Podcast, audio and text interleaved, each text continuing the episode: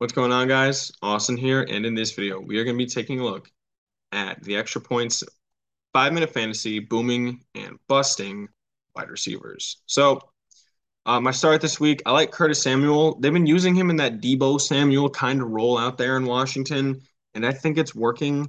Um, you know, I mean, he would have outpaced uh, Terry McLaurin's production if it not had it not been for that uh, whatever it was, like a 60 yard touchdown catch, not touchdown catch, but that 60 yard catch that put them, uh, you know, just on the goal line. Um, just overall, Curtis Samuel feels like like a like the volume utilized piece in um, in Washington and Minnesota. They're good on the run game, so I don't think that Antonio Gibson, J.D. McKissic, and Brian Robinson. I don't think that three headed monster in the backfield is going to be quite used as much as the Curtis Samuel jet sweep and you know, play action options uh, in the flat are.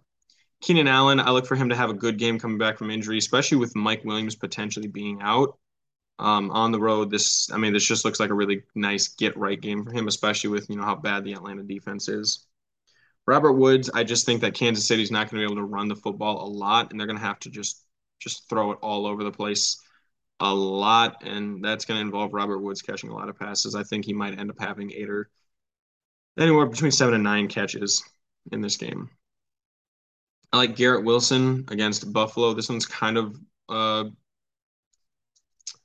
this one's kind of a long shot. I mean, Buffalo has a really good secondary. They're one of the better pass defenses in the league, but I think that Garrett Garrett Wilson's ability to get yards after the catch is something that's going to change the game in this uh, matchup. And you know, with Corey Davis and maybe Elijah Moore. Who knows what they're doing? And Braxton Berrios and like all those players that they have in New York.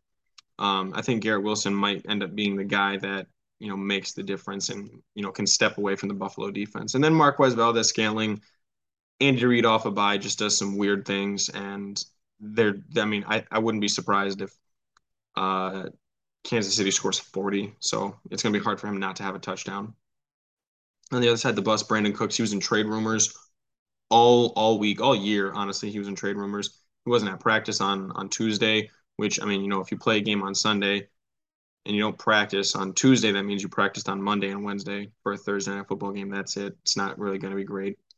AJ Brown at Houston. I just again Thursday night football. It's really hard to repeat any sort of production, especially after you had a massive game and then you have to go on the road on a short week against a good defense with a good pass defense specifically.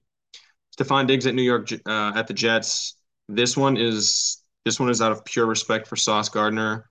Um, it's kind of me manifesting it into existence. I just want to see Sauce shut down Stefon Diggs. So uh, sit sit Diggs. I'm just going to tell you right now, sit him.